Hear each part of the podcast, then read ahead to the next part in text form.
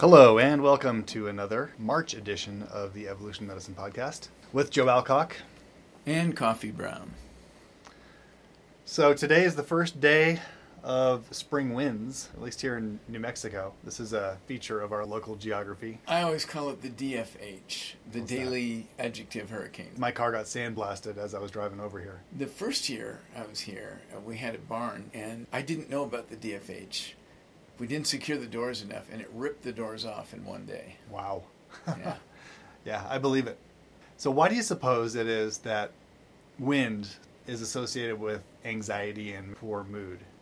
Well, that is interesting. I can think of a couple of reasons. Uh, one may be that wind is a harbinger of changing weather, and so change of any kind makes a lot of people anxious. Even though we're going to head from winter into spring, and for us it'll be a change from cold to nicer for a while, Right. it's still change, and change is enough to freak a lot of people out.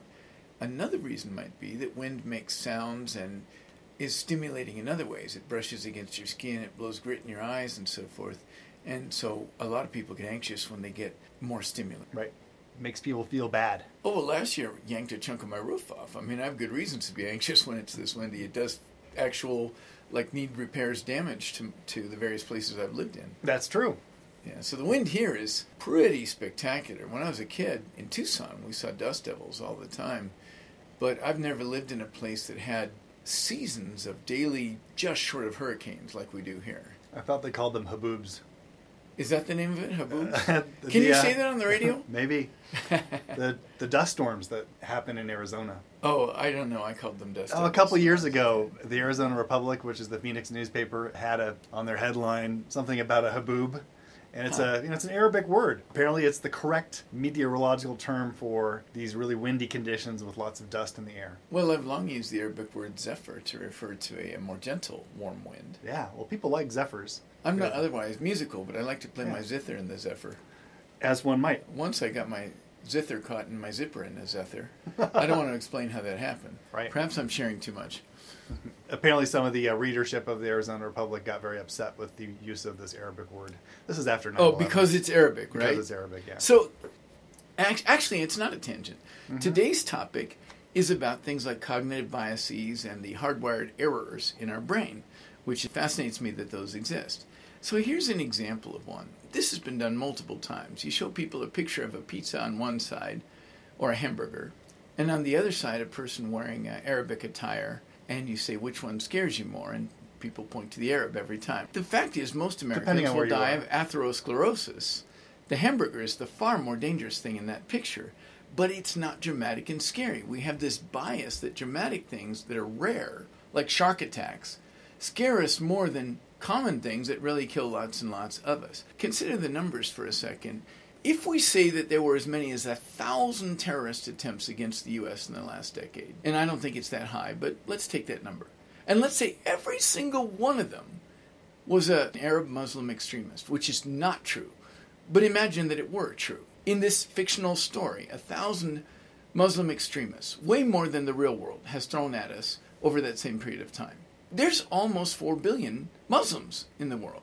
So, as a class exercise just yesterday, we divided this out, and it turns out it's 0.70s, 0.25% of Muslims would have been involved in terrorist activities in that exaggerated scenario. Meaning the chance that the next Arab you meet is going to try to harm you is less than the chance that you will fall out of an airplane into the water, be bitten by a shark, and get hit by lightning on the way to shore. Well said. I suppose a naive view, you'd think that over time, evolution would hone our sensory systems and our cognition in a way to more correctly assess the universe and its risks. Is that the case? I like this topic for today because it kind of highlights a trend difference between us. Neither of us is absolute, but you tend to see evolution as accomplishing its goals, uh, to speak teleologically. Right. You tend to see evolution as having done a good job, whereas I tend to see evolution as a series of kludges. And the truth is somewhere in between, of course, and depending on what topic we're talking about, it's more over here or more over there. All right. But broadly speaking, I tend to be the kludge guy, and you tend to be the evolution works guy. True. It's interesting that you bring that up. And when I think about it, I think you're you're basically right Not that I don't think that there are kludges and bad design decisions that have been the result of evolution, but I think the low hanging fruit, the areas for improvement in terms of medicine, have to do with paying more attention to what the body gets right. So that is actually not an area we differ. I think anytime you can work with the body's natural systems, do not hear me saying natural is better. Scorpions are natural, arsenic is natural, lightning is natural. I don't want any of those in my house.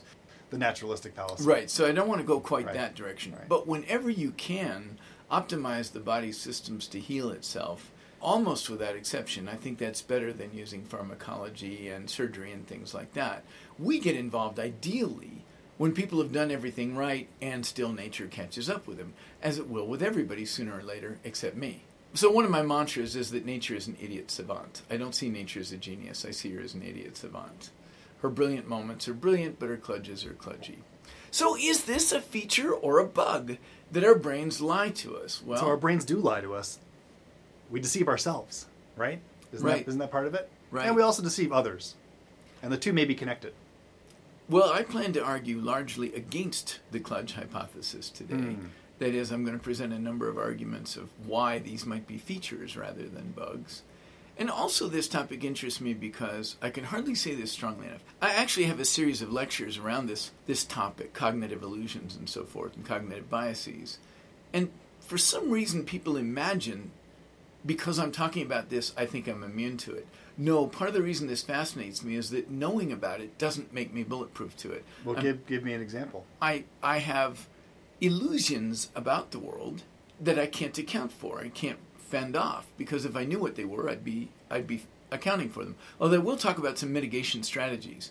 But the point is, I'm aware that some of my beliefs about the world are functions of cognitive biases. The ones I'm aware of, I tackle, but I'm never going to be aware of them all. It just doesn't work that way. The evidence around me is really abundant that humans are not rational. In fact, one of the uh, cornerstones of behavioral economics is that the rational consumer is a is a fairy tale. It's a winged unicorn. And if, if I understand, and believe me, I'm no economist, that viewpoint kind of supplants the previous idea, which is that we are rational actors in an economic world. Correct. And therefore, our ideas about economics assumed a population that behaves on the whole rationally. And that is something I really want to believe. I tend to grasp at evidence that that's true, but the evidence in the world around me is overwhelming that we are very far from rational. I have to tell you that I can't resist a snicker every time I hear the name Homo sapiens. First of all, who would name themselves Homo sapiens? Eh, Can I be introduced from now on as Coffee the Handsome or Coffee the Intelligent? Because asking you that is roughly the same as our species naming itself Homo sapien. Homo immodest would have been a good choice. Homo narcissans. The paper that you sent me suggests that we, we individuals, we tend to have a inflated sense of self, that we think we are better looking, better than average, and we think that we have skills and intelligence which exceeds reality. On we multiple- Can't, we can't all be from Lake Wobegon. Uh, where- Yeah, where all the men are above average and all the women are beautiful, right? So multiple surveys have shown that like 90% of us think we're above average, which clearly cannot be true. I think wanting to know the truth, seeking truth, is like this super important thing that everybody should be fully committed to. And, and yet, I've had my heart broken by the truth a few times now. I, I knew that some men treated women very badly, but I drastically underestimated how many of us and how badly. Mm-hmm. And honestly, I am a sadder person for having, if not a correct, at least a more correct understanding of just how rotten men are to women now. So, did it do me any favors to learn the truth? I mean, the, the women who are friends of mine are like, yeah, good for you, you understand now. And I'm cr- like crying myself to sleep every night, wondering if I'm better off in any material way, you Yeah. know? So, so the point is, does truth always benefit us? And we're going to look today at some ways in which uh, falsehood may benefit us. Now, one of the things I realized as I was prepping for this is that we need to differentiate between illusion and delusion. Initially, when I proposed this to you, I was thinking about illusion, the idea that there are errors in the way that we process information in the world that lead us to misunderstand aspects of it. For example, availability bias, that's something I've thought about recently, seems like a more credible explanation today than something I haven't thought about for a long time. Sure. That's just a mechanical, it's just the way our, our hardware is designed because it was built up in a world of heuristics not a world of algorithms. And you and I, who live in a more scientific academic world, would like it to be a world of algorithms. It's never fully going to be, but we sort of nudge it in that direction. Mhm. Um, delusions, on the other hand, are, are things that we believe about the world that really we could get more correct information on. We choose to believe falsehoods about the world. And the paper I wound up using as a, um, a skeleton for today's talk emphasizes delusion rather than illusion. And that paper, by the way, just to give credit where credit is due, The Evolution and Psychology of Self Deception by von Hippel and Trivers, and this was in uh, Behavioral Brain Science, February of 2011. Bob Trivers is a giant in evolutionary biology. He laid out the groundwork for reciprocal altruism, and he also laid a theoretic outline for why it is that parents shouldn't always get along with their children. So, parent offspring conflict, which is important. And then Interesting because I'm going to invoke that here too, Yeah, in he a different context. He's he's also worked on some of the intragenomic conflicts that can happen that could explain certain diseases of, of pregnancy. Trivers is the guy that came up with a lot of this. Very interesting guy. He's still around. He's still publishing. And the paper that you sent me this morning was written by him. He's looking at self deception, whereas I originally had been thinking about illusion. It turns out we're going to be sort of touching on both of them today. But in both cases, the representation of the world, or what we believe, is inaccurate. And it's inaccurate in a perhaps predictable way. It just feels wrong to me that misunderstanding the world could sometimes be better than understanding it correctly. What are my chances?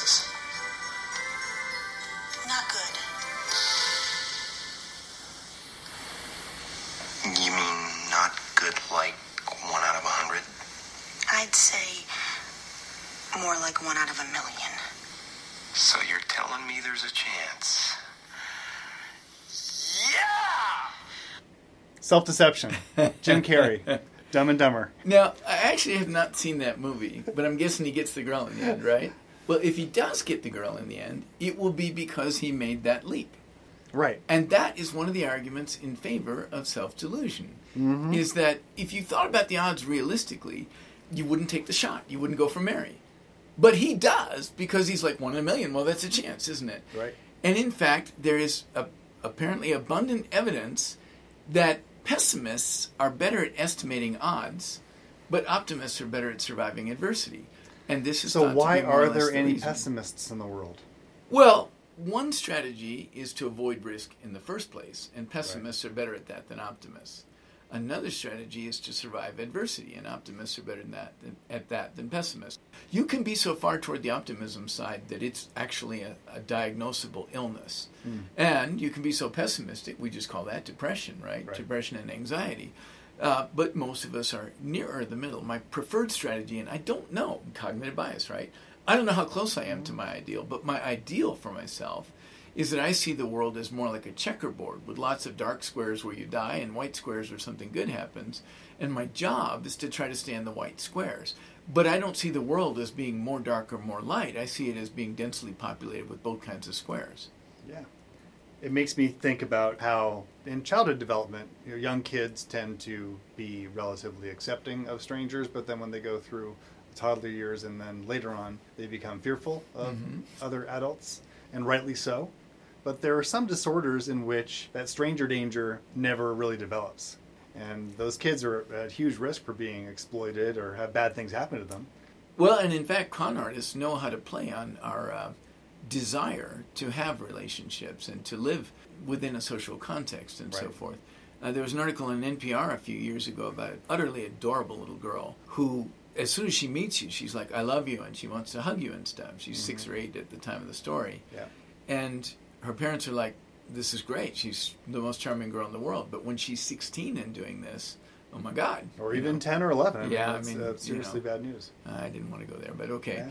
Um, so clearly, this is actually disastrous for her. She will need guardianship all of her life. And her problem is that she just makes oxytocin constantly. It, it doesn't require the same triggers and the same threshold, the burden of proof, social proof, that the rest of us would need to form oxytocin towards someone.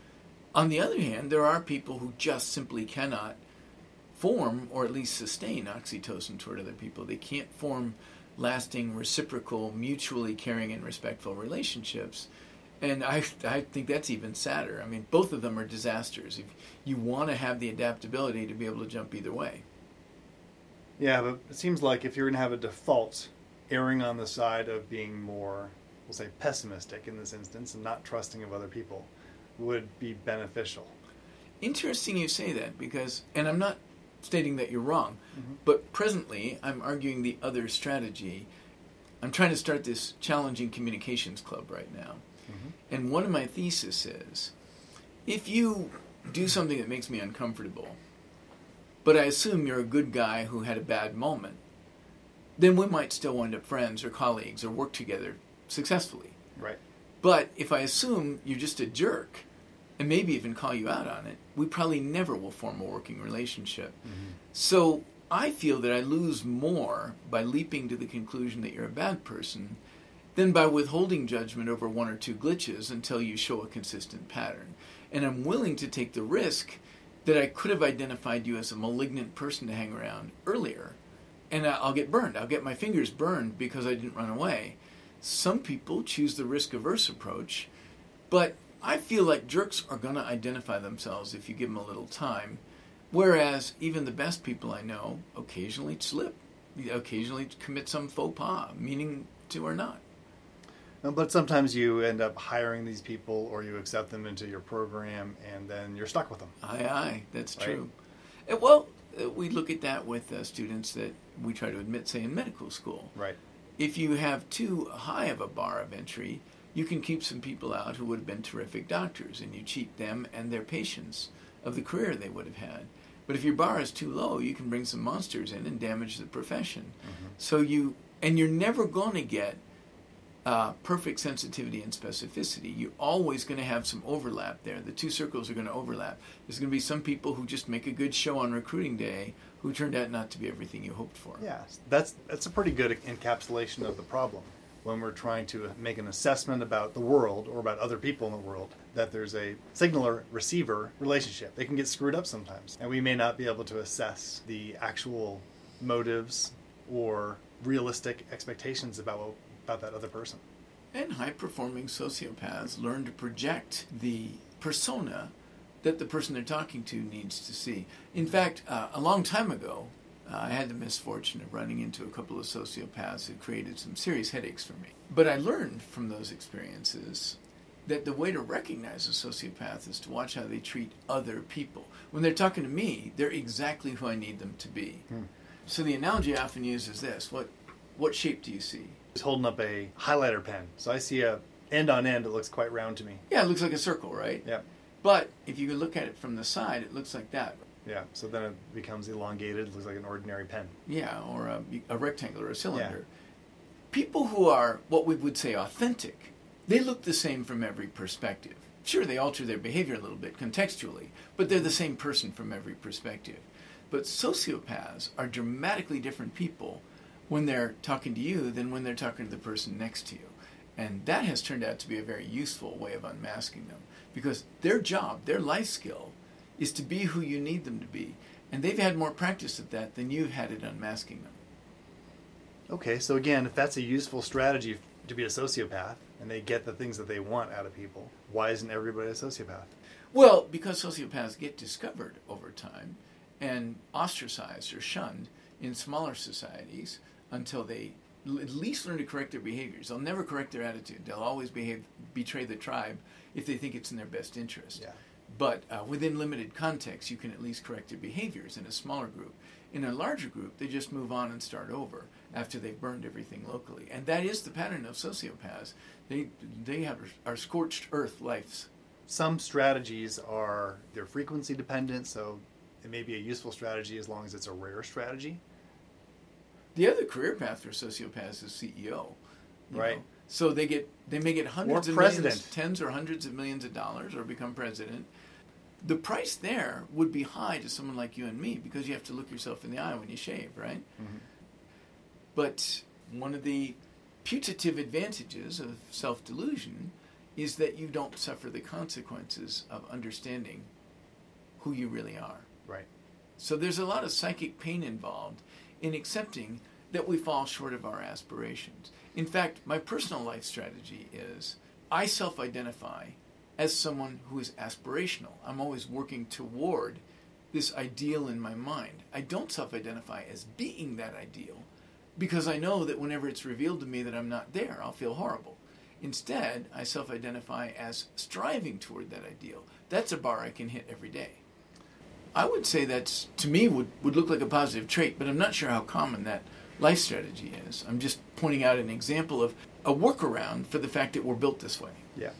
Have you heard of the Dunning Kruger effect? Yes. The Dunning Kruger effect is the idea that you may be so incompetent you don't know you're incompetent. You actually think you're good at something that everybody else knows you're bad at. And your lack of insight or your lack of awareness of what good at this thing would actually be is enough that you think you're great at it. Yeah. We can talk about this all day long like we're above it, but we're not. It's, we, we share these traits. So again, the evolutionary biologist, armchair evolutionary psychologist in me would, would say, well, if the Dunning-Kruger effect is so common, is that because it's an evolved trait? Let us see. The primary th- thrust of the article that, that I mentioned is that we delude ourselves in order to delude others. Now, I put that on a much longer list, but this article focused on that as the uh, evolutionary reason for self deception. If I'm going to lie to you, which clearly has some evolutionary advantages, in the land of the mm-hmm. blind, the one eyed man is king, right? Mm-hmm. The best way for me to sell that lie to you is to sell it to myself first. So I don't have adrenaline, I don't look nervous, I don't have the cognitive overload of trying to compare what I know is the real story with the one I want you to believe, and so on. There are a lot of tells that are involved in lying that go away if I believe my own story. So in this paper, The Evolution and Psychology of Self-Deception, it goes into this idea that there are cues of when when we're being deceived, and there are things that we can pick up on. But it also makes the point that people are pretty bad at, at that. People are bad at detecting liars and cheats. This article goes into that in great detail and argues the case that we're actually way better at that, at deceiving, uh, detecting lies, than the studies give us credit for. For example, the studies tend to involve people like you and me looking at videos of liars and trying to figure out who's lying. But in the real world, we would be interacting with them, testing their story. Um, in the studies, these are strangers, but in the real world, it's usually someone we have some knowledge of. And Right. so when their behaviors are altered, we can dial into that better. In the studies, we just see somebody lying about what they did yesterday. In the real world, we can do some fact checking. Really? You saw Mary yesterday. How do you like Mary's new red hair? Oh, I love Mary's new red hair. Ha! Mary's blonde these days. You're lying. You know, that those kinds of things happen in the real world. Is that how you talk to people? That's always how I talk to people. Yeah. You know, it's like a classic scene from every espionage movie you've ever mm-hmm. seen. Oh, so you worked with so and so? Yeah. How is he mm-hmm. these days? Oh, well, he's not very good. He's dead. Oh, Is that I guess you knew is that, the purpose of small talk? Uh, it is part of the purpose of small talk is to reality test each other. Right. Small talk has many, many purposes. Now, an argument somewhat in favor of uh, uh, of an evolutionary approach to this is that we know for a fact that animals lie and deceive each other in a number of contexts. Uh, birds that hide food have been observed to fake hide food when other birds are watching them and wait till the other bird is distracted before they really hide the food. Squirrels have been observed to do the same thing. Uh, apes And in the sometimes zoo, there's inter interspecific del- uh, deception. So- interspecies, Interspecies. deception. Yeah. So, for instance, when the uh, you've seen a mockingbird pretend to have a broken wing, Oh yeah, yeah, yeah. Or like, well, actually, uh, I'm from Arizona, and uh, quails and roadrunners do that a lot if you get too near their nest. Um, yeah. So there's a lot of examples, and of course, well, this wouldn't be a psychological thing, but mm, sort of in parallel, there are many animals that mimic other animals in their appearance or coloration and things to look more dangerous than they are. sure. Now, that's not a cognitive uh, function, but that it can evolve in that way suggests that it could evolve cognitively as well. I, I see it as a pretty close parallel. So lots of bluffing then.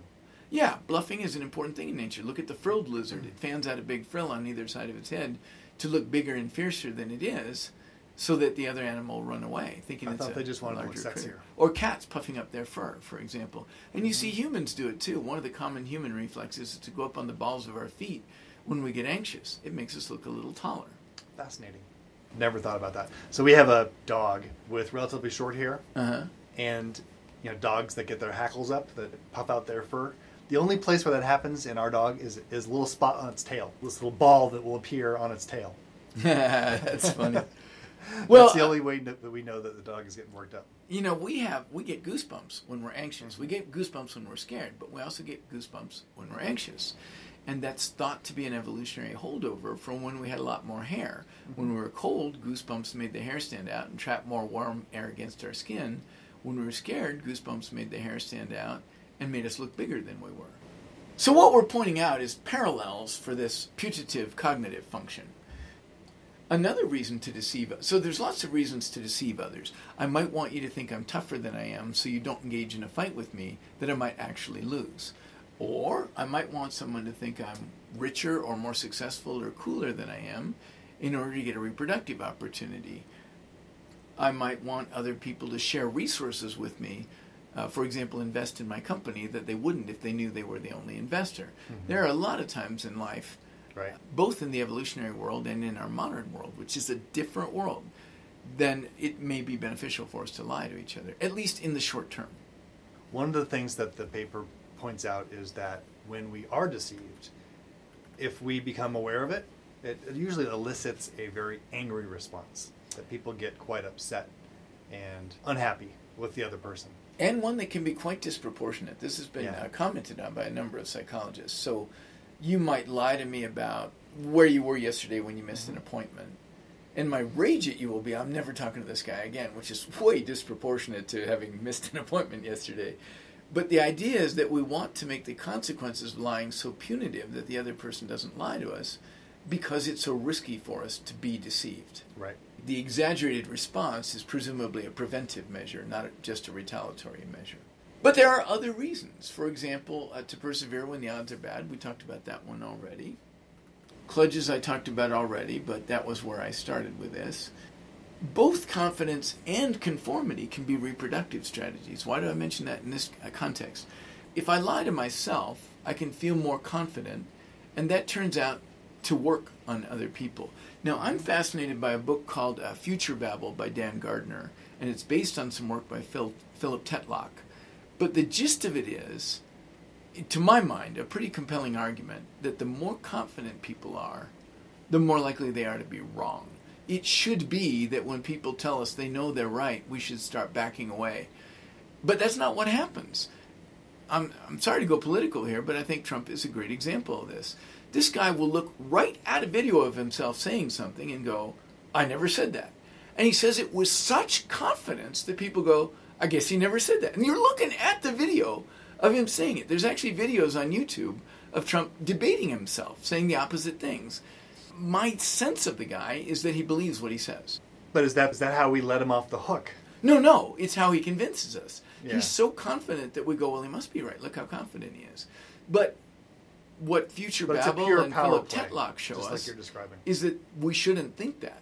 That that's actually wrong. A study a few years ago, the headline of it was Doctors who use the phrase, I am 100% sure, are correct 40% of the time. Mm-hmm. Right. Which is exactly what I would expect. One hundred percent guaranteed. Not a guarantee. medicine is stochastic. What kind of fool would ever use a, a phrase like that? Tip for Right, those we, of you we know home. we know that we live in a world of probabilities. Yeah. So here's a Yeah. pro tip for those of you listening. If your doctor says I'm 100% sure, be out of the office before he finishes the sentence. So why is it that people will say, you know, that neurosurgeon, he's got a terrible bedside manner, he's abrupt, he's unpleasant, he throws objects in the operating room. But damn, is he a good surgeon? But boy, Yeah. howdy does he seem sure of himself. that confidence that just rolls off that guy or gal isn't that admirable this meme i think exists both in culture and perhaps in medicine that we excuse bad behavior because of perceived competence and status This paper, again, goes into that very thing in some detail. They talk about one of the strategies is you can have an explicit awareness of something and an implicit awareness of something that are at odds with each other. So, mm-hmm. implicitly, I know that you're quite a lot taller than me, almost a full head taller than me. But explicitly, I think of us as being the same size. I don't have that sense. if you are shorter than me i wasn't aware of it coffee has quite a presence people the thinking is in, in this article, we tell ourselves an explicit story and buy into it and convince ourselves of it in order to be able to lie successfully. But we hold on to the implicit story at a below the threshold of consciousness level so that we don't actually behave in ways that will get us killed, that are so out of touch with reality that we'll die. And so that we have these two tracks going at once and they're at odds with each other.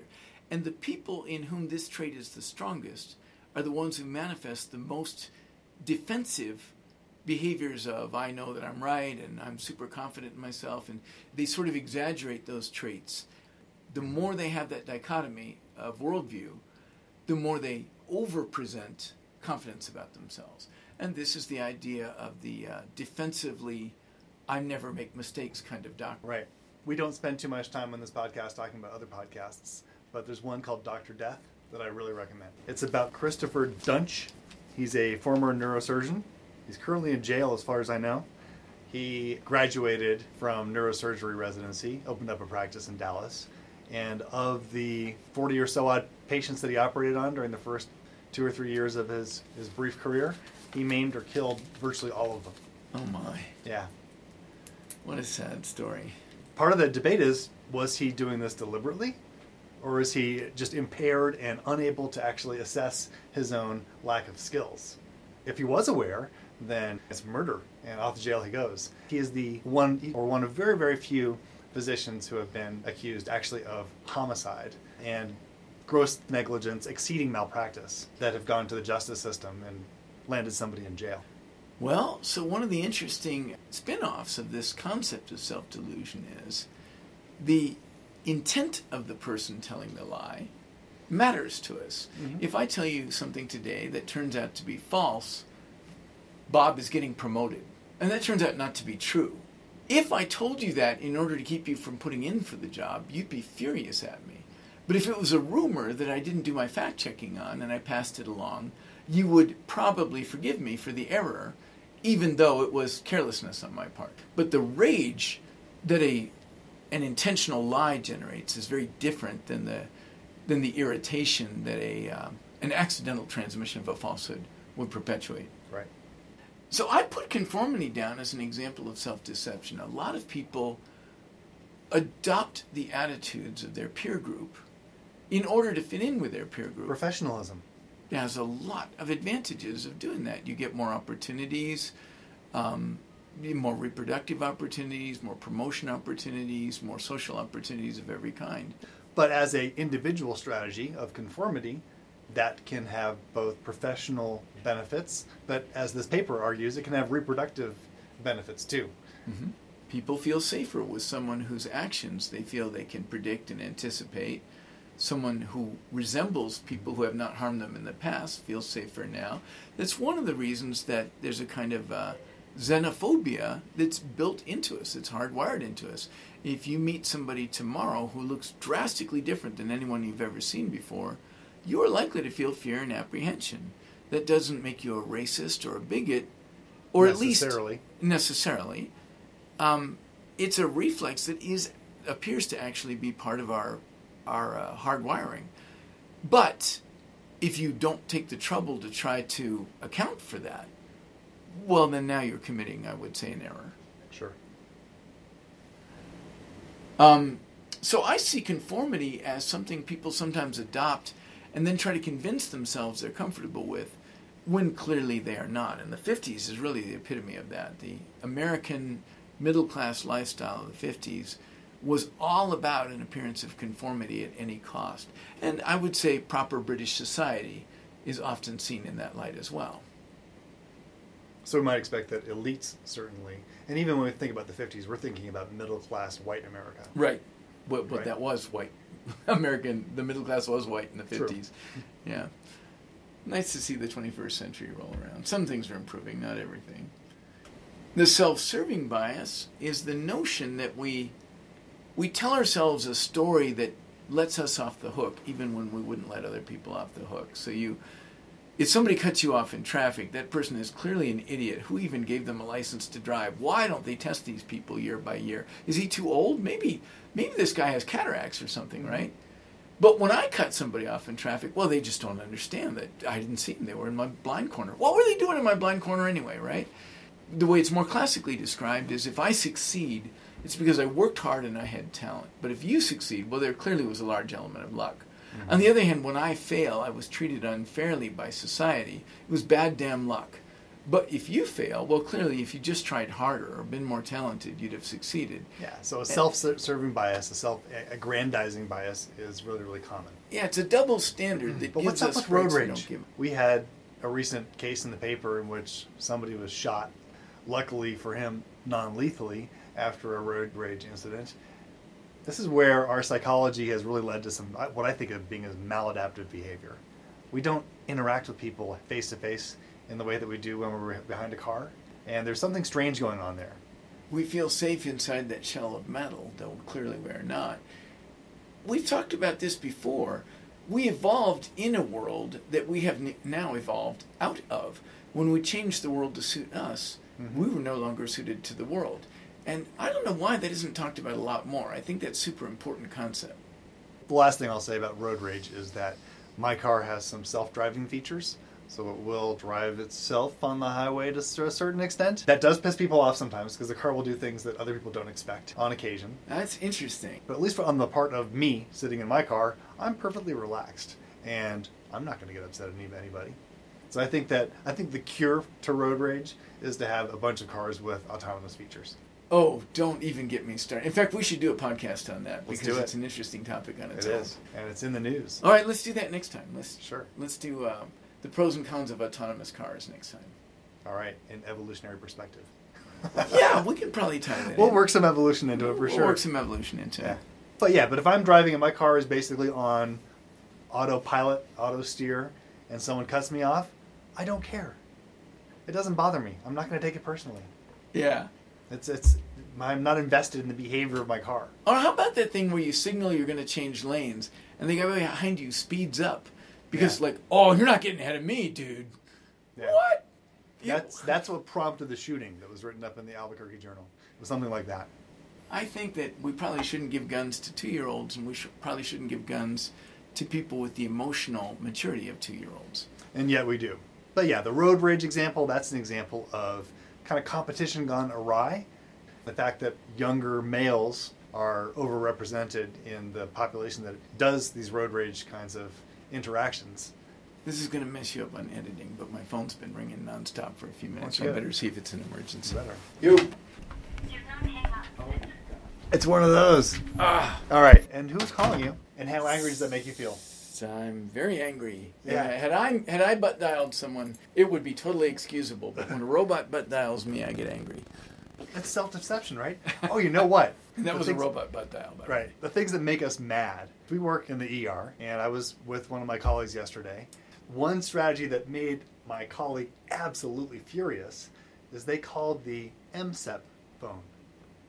Oh, I can see why that would make him All right. So this is the medical control phone that paramedics call in from the field to talk to one of the physicians to get a little bit of advice about what to do. One of these telemarketers that was trying to recruit physicians called in the to the MSEP phone. The nurse got the doc, put him on the line, and she went into her recruitment spiel. And he said, "Wait a second, didn't you tell the nurse that you were calling in about some supposed EMS?" Oh, he knowingly lied about why he called. yeah, and gave a false story to the nurse so they would get the physician on the line. On the I'm other- pretty sure there's a legal action to be taken. There's got to be. There's got to be. Anyway, he just tore this recruiter a new one. Telling the story, he got got angry. I think the hospital face. legal people should go after that company. So yeah, but so we live in this this crazy world now where this signaler receiver relationship, which has been tuned in some ways by evolution, certainly raises brand new opportunities for exploitation and deception. Internet, telephones, and texts that we get. And think about this. We evolved to lie to others to gain an advantage. But we evolved to detect lies in order to prevent being taken advantage of. Mm-hmm. You know, So this is an arms race. It's an arms It's race. kind of- We evolved to deceive ourselves in order to better deceive others, according to the thesis of this paper. Right. And in the process of evolving to deceive ourselves, we evolve to be deceived. So at the very same time we're When- trying when to we're evolve doing it to ourselves. To fool other to avoid being fooled by other people, we're evolving strategies to permit us to fool ourselves. And of course, the best con men and liars and politicians learn to play to our self deceptions. That's a really important insight. Yeah, it's scary as hell, isn't it? Yeah. Competition between individuals in this communication environment where we're trying to convey information and maybe gain the upper hand has led to a arms race. And that has led in part to the capacity for self-deception. Evolution has created a brain in which we're no longer seeing the world through a the correct lens. Now, the most common, the most universal and oldest theory for this, the one that I have tended to subscribe to, is that many of our cognitive biases are the result of heuristics that work in a world where you can't get large data sets. You know, the first time you pet the wrong animal, you die, right? So we just don't pet things that don't look like us or dogs, right? Okay. Um, if you taste something and then you get sick afterward, you're never going to taste that thing again. Uh, my wife once had a uh, raw spinach salad and got sick afterward. Maybe the salad did it, maybe it didn't, but she won't even look at spinach Note to self: 20 years later. don't know? make a spinach salad for when Cheryl comes over. Don't make a spinach salad if Cheryl's coming over. She won't touch it. Um, and we're built that way. You know, a single taste is enough in, in rats and dogs and other species that have been tested. That if they feel that if they get sick afterward, they just won't go anywhere near the thing that tastes like that again. Does that work for tequila? I worked on me and gin when I was 15. Right. Which was good because now I'm a teetotaler and I'm happier that way. Mhm. So, you Good on you. Um, so the notion that these heuristics benefit us in a low data world in a way that they do not work for us so well in a high data world is one of the examples of when we change the world to suit us, we are no longer suited. So that also underlines the point that our brains have not evolved to see the world realistically. Our brains have evolved to create behaviors that enhance our fitness. As Dawkins would say, we serve snippets of DNA. We mm-hmm. serve as sentient slaves to insentient snippets of code. Also, another benefit of self deception is that we can hold on to our worldview when it is threatened.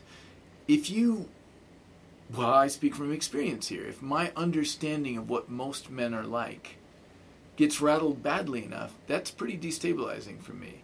If my sense of what is the low bar? Like, how stupid can we actually be? And when I realize that no matter how low I think that bar is, we can be a lot stupider than that. And I mean, ordinary people, you and me, can be way stupider than we like to imagine we could be. It's demoralizing. It's it's terrifying. It destabilizes the world that I want to live in. Or we can be very smart in one domain and quite stupid in another. Yeah, we often think that because we're smart here, we're smart over there. Docs are famous for that, by right. the way. Especially with uh, you know, bad financial decisions. yeah. Having just done my taxes today, about this. Yeah, actually, financiers think that doctor is the Latin word for pray. So true. Uh, by the way, it's the Latin word for doctor, uh, for teacher, I should say. Doctor is the Latin word for teacher. Oh. Which I, I actually love that Mhm. because that is largely how I see our profession is that our job is to help people to optimize their own well being. Right. I, I never use the word healer because that's a verb that doesn't apply to what we do. We never go out and heal anybody. We help people heal themselves. I use and the word much of that is by informing them. Zephyr or zither. You zephyr them, huh? you don't haboob them? I kid. I'm gonna haboob them. Moving right along. All right. I love. You're love gonna get in trouble with moving people. I love the new word I learned today. right. May I say? Um, also, one of the big survival traits of humanity, one of the things that makes us, and here even I'll agree, we are different from other species in this regard, is that we need answers. Why are things like they are? How do things work? What will happen next in this environment? What can I predict about the future and take actions now to prevent a future harm? That is the thing that our species rocks compared with every other species. And I will say, mm-hmm. it, as a trend, as a species trend, some of us are better at it than others. But it is the thing that we do that, as far as I can tell, other animals do very little of. Some nuts, you know, squirrels hide away nuts for the winter and things, but we do that more than any other critter, and in a more organized way. Mm-hmm. That craving to have answers is so intense in us that a bad answer will satisfy us if we can't get a good answer. To the extent that we really want answers, we want answers for things that are reproductively salient, things that have importance with survival and reproduction. Yeah, I think not dying is a big part of reproducing. Yeah. Or at least not dying too Yeah. early. You can't get a Darwin Award if you reproduce before you do the dumb thing. Mhm. Locus of control is another area of self deception, although I'm not convinced this one is a positive one. This looks more like a glitch than a feature to me. But if something happens to me, somebody is responsible. And I have had days when something really good happens to me and I want to thank someone. and There's no one to thank. It just happened to be real. The weather was beautiful. Um, a, a puppy came up and adopted me, something like that. And I want to like thank the world, and there's nobody to thank. There's this sense of agency. Well, the opposite can be quite harmful when we think there's a world full of witches or people giving us the evil eye. Right? Yeah, Where there has to be a human who's responsible for all of our misfortunes. Or if you hurt my feelings or cause me harm inadvertently, I want to make you responsible. Like if you hadn't had a car accident on the way to work today, I wouldn't have had to cover your shift. And if I hadn't had to cover your shift, I wouldn't have got tuberculosis. It's your fault that I got tuberculosis. You have TB coffee? I had no idea. Yes, I have too much brain. All right. Um, so we we feel the need to assign credit or blame when often those are just not relevant to what's happening in the world. So the agency bias is one of the self deceptions that, at least as I view it, seems to do more harm than good. the idea that most of these biases reflect underlying evolutionary rules or tricks of the trade um, suggests that there may be some benefit to some of these processes, even when it appears that they are hugely harmful. But essentially, the idea that yes, this trait does harm, but it does more good than harm in a large statistical sense. And you're right, I can't evaluate that for the agency bias.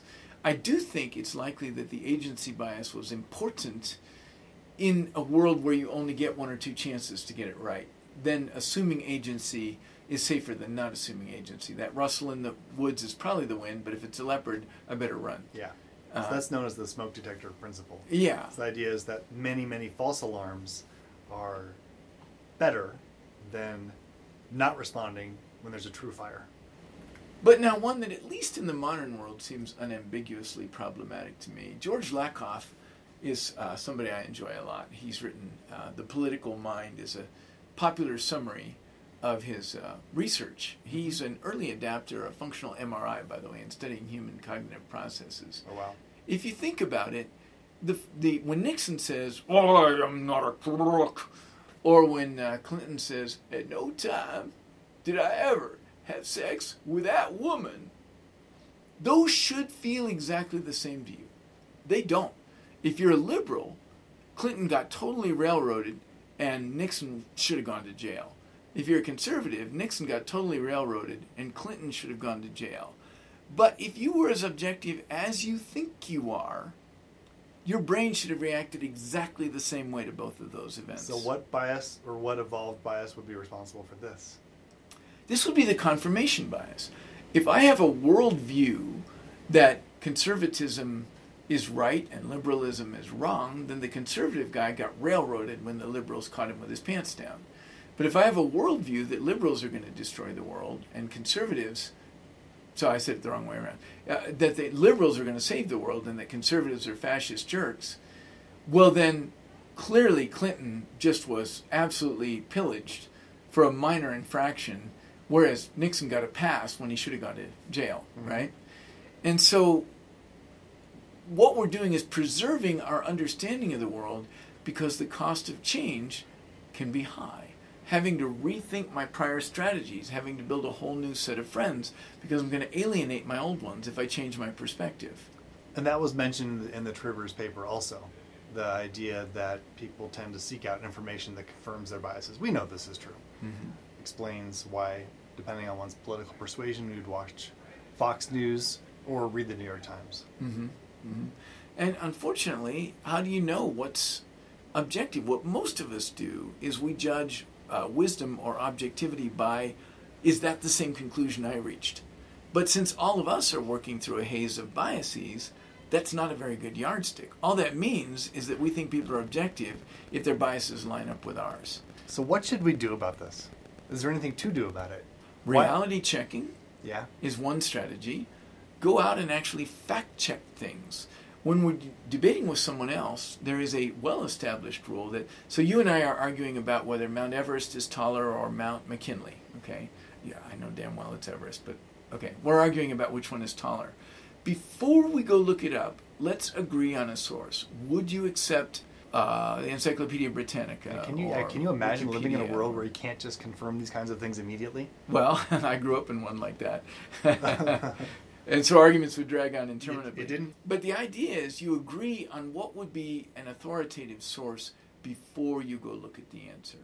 Uh, presently, I think that political facts and fact check are doing a pretty good job of not being partisan. But there are a lot of people for whom facts simply don't matter. There are Yeah.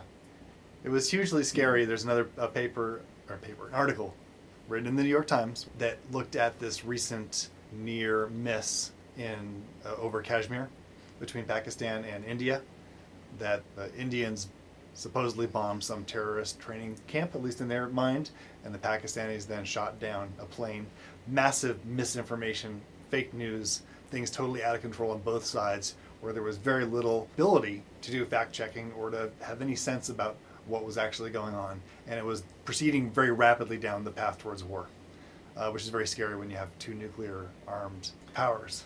Yes, and I will say that I've had I've learned through experience that I've been present for events that later people describe in completely like you just can't even believe they're describing the same event. And they're both telling the truth as they understand it. It's not that one side is lying and one side is telling the truth. That happens too, of course. But I'm talking about times when two people look at the exact same event and perceive entirely different phenomena. And that's not a bit rare. Yeah.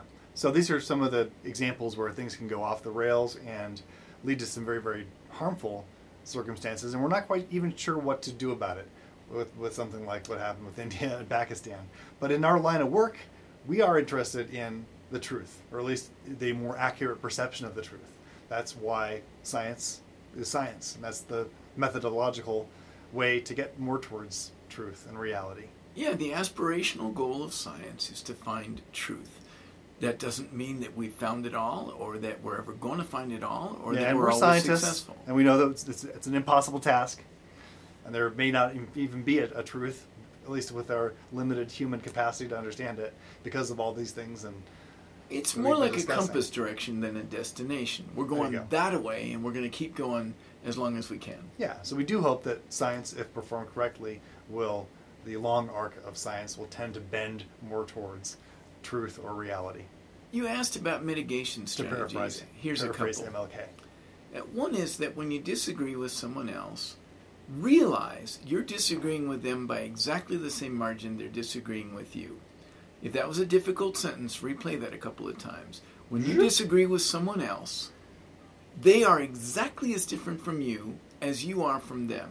And if you expect them to give you permission to believe what you believe, you have to give them per- permission to believe what they believe. Are you They're giving not, marital advice? they're not more different than you from you than you are from them. Right. And so when you explore that, when you open with, tell me about that, rather than why are you so stupid, opportunities arise to begin to understand each other. And here's the other thing, and I'm I'm recruiting the listeners to help me get a meme started. All right. Often when we talk about things we disagree with, I like Chevy, you like Ford or something, right? Mm-hmm. We want the other person to say you're right, Chevy is better. Instead, let's form a habit. Let's actually formalize as a way of concluding these discussions. Thank you for giving me so much to think about. What I have found in my life is that when people change my mind, which is not rare, it doesn't happen during the conversation. It happens when I go home and think for a few days about all of the points that both of us made, and maybe I do a little fact checking and homework and things like that. And then I realize, you know what, I was wrong, and they were. It happened today. One of my students uh, brought up sweat. Have you heard of this? Being allergic to your own sweat. No. We were talking about allergies, and the student brought this up, and I was like, I haven't heard that. It sounds improbable to me. And She was immediately I would like, have the I would have the exact same reaction. yeah. And she was immediately like, no, I'm going to win on this. You know, like she went right to go for the pin. You know, this this became an instant contest of Right, wills, right? And I was like, well, I, I've been surprised before, but at the moment, that sounds unlikely to me. Well, I did my homework since yesterday and today, and yep, there is actually such a thing. Um, there's a little bit of debate about is it the bacteria in the sweat that are, have antigens in them, or is it proteins that we secrete that are stimulating our skin immune response? So in one of these people, can you take sweat from one part of the body and then apply Yep. it to some other part of the skin and elicit a response? exactly that. Yeah. Wow. I looked it up on UpToDate today. Uh, so What was your search term? Allergic sweat?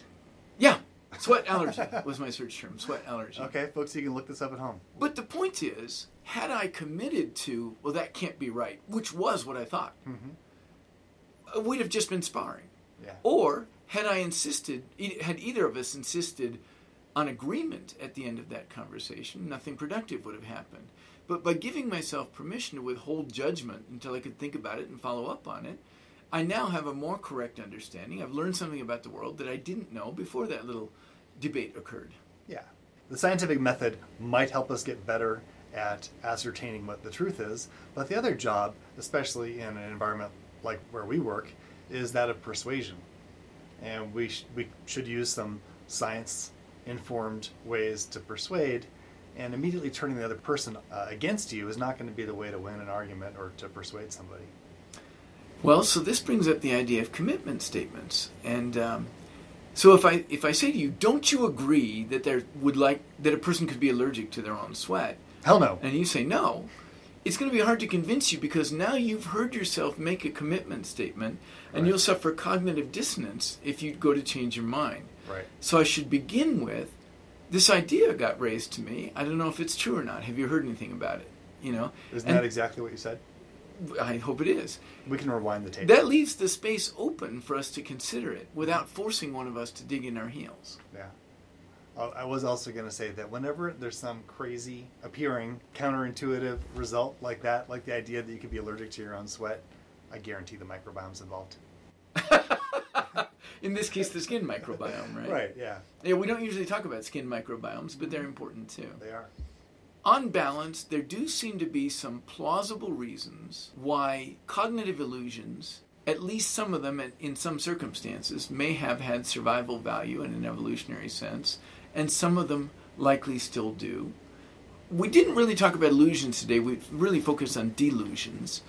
Uh, on another occasion, we might talk about illusions, but I also think there are some that simply represent hardware limitations and are not a function of uh, an evolved strategy for survival, but simply imperfect hardware. Well, we've talked a lot about how there are trade offs, and so it may be that to be very, very good at detecting some sort of deception, that's going to lead to some blind spots in other ways. Mm-hmm. Nothing comes for free. Nothing comes for free. So great, great conversation. I am excited to talk about autonomous cars next time, too. Cool, cool. It's an interesting topic. Thanks so much, Joe. And with that, we will sign off and we'll catch you, dear audience, next week. Thank you, Coffee.